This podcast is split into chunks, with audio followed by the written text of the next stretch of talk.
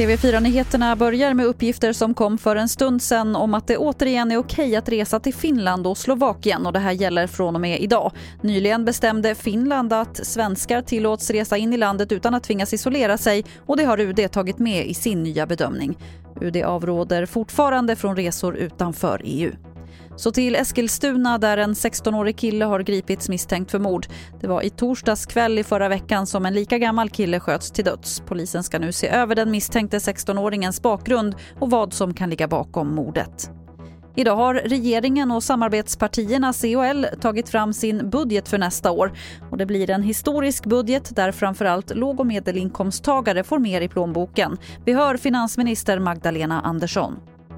Det här är ju en, eh, en budget som är fylld av eh, saker som jag som socialdemokrat är väldigt stolt över. Tittar man på helheten har ju en väldigt eh, bra fördelningsprofil med mest till de som har lägre inkomster och mindre till de som redan har höga inkomster.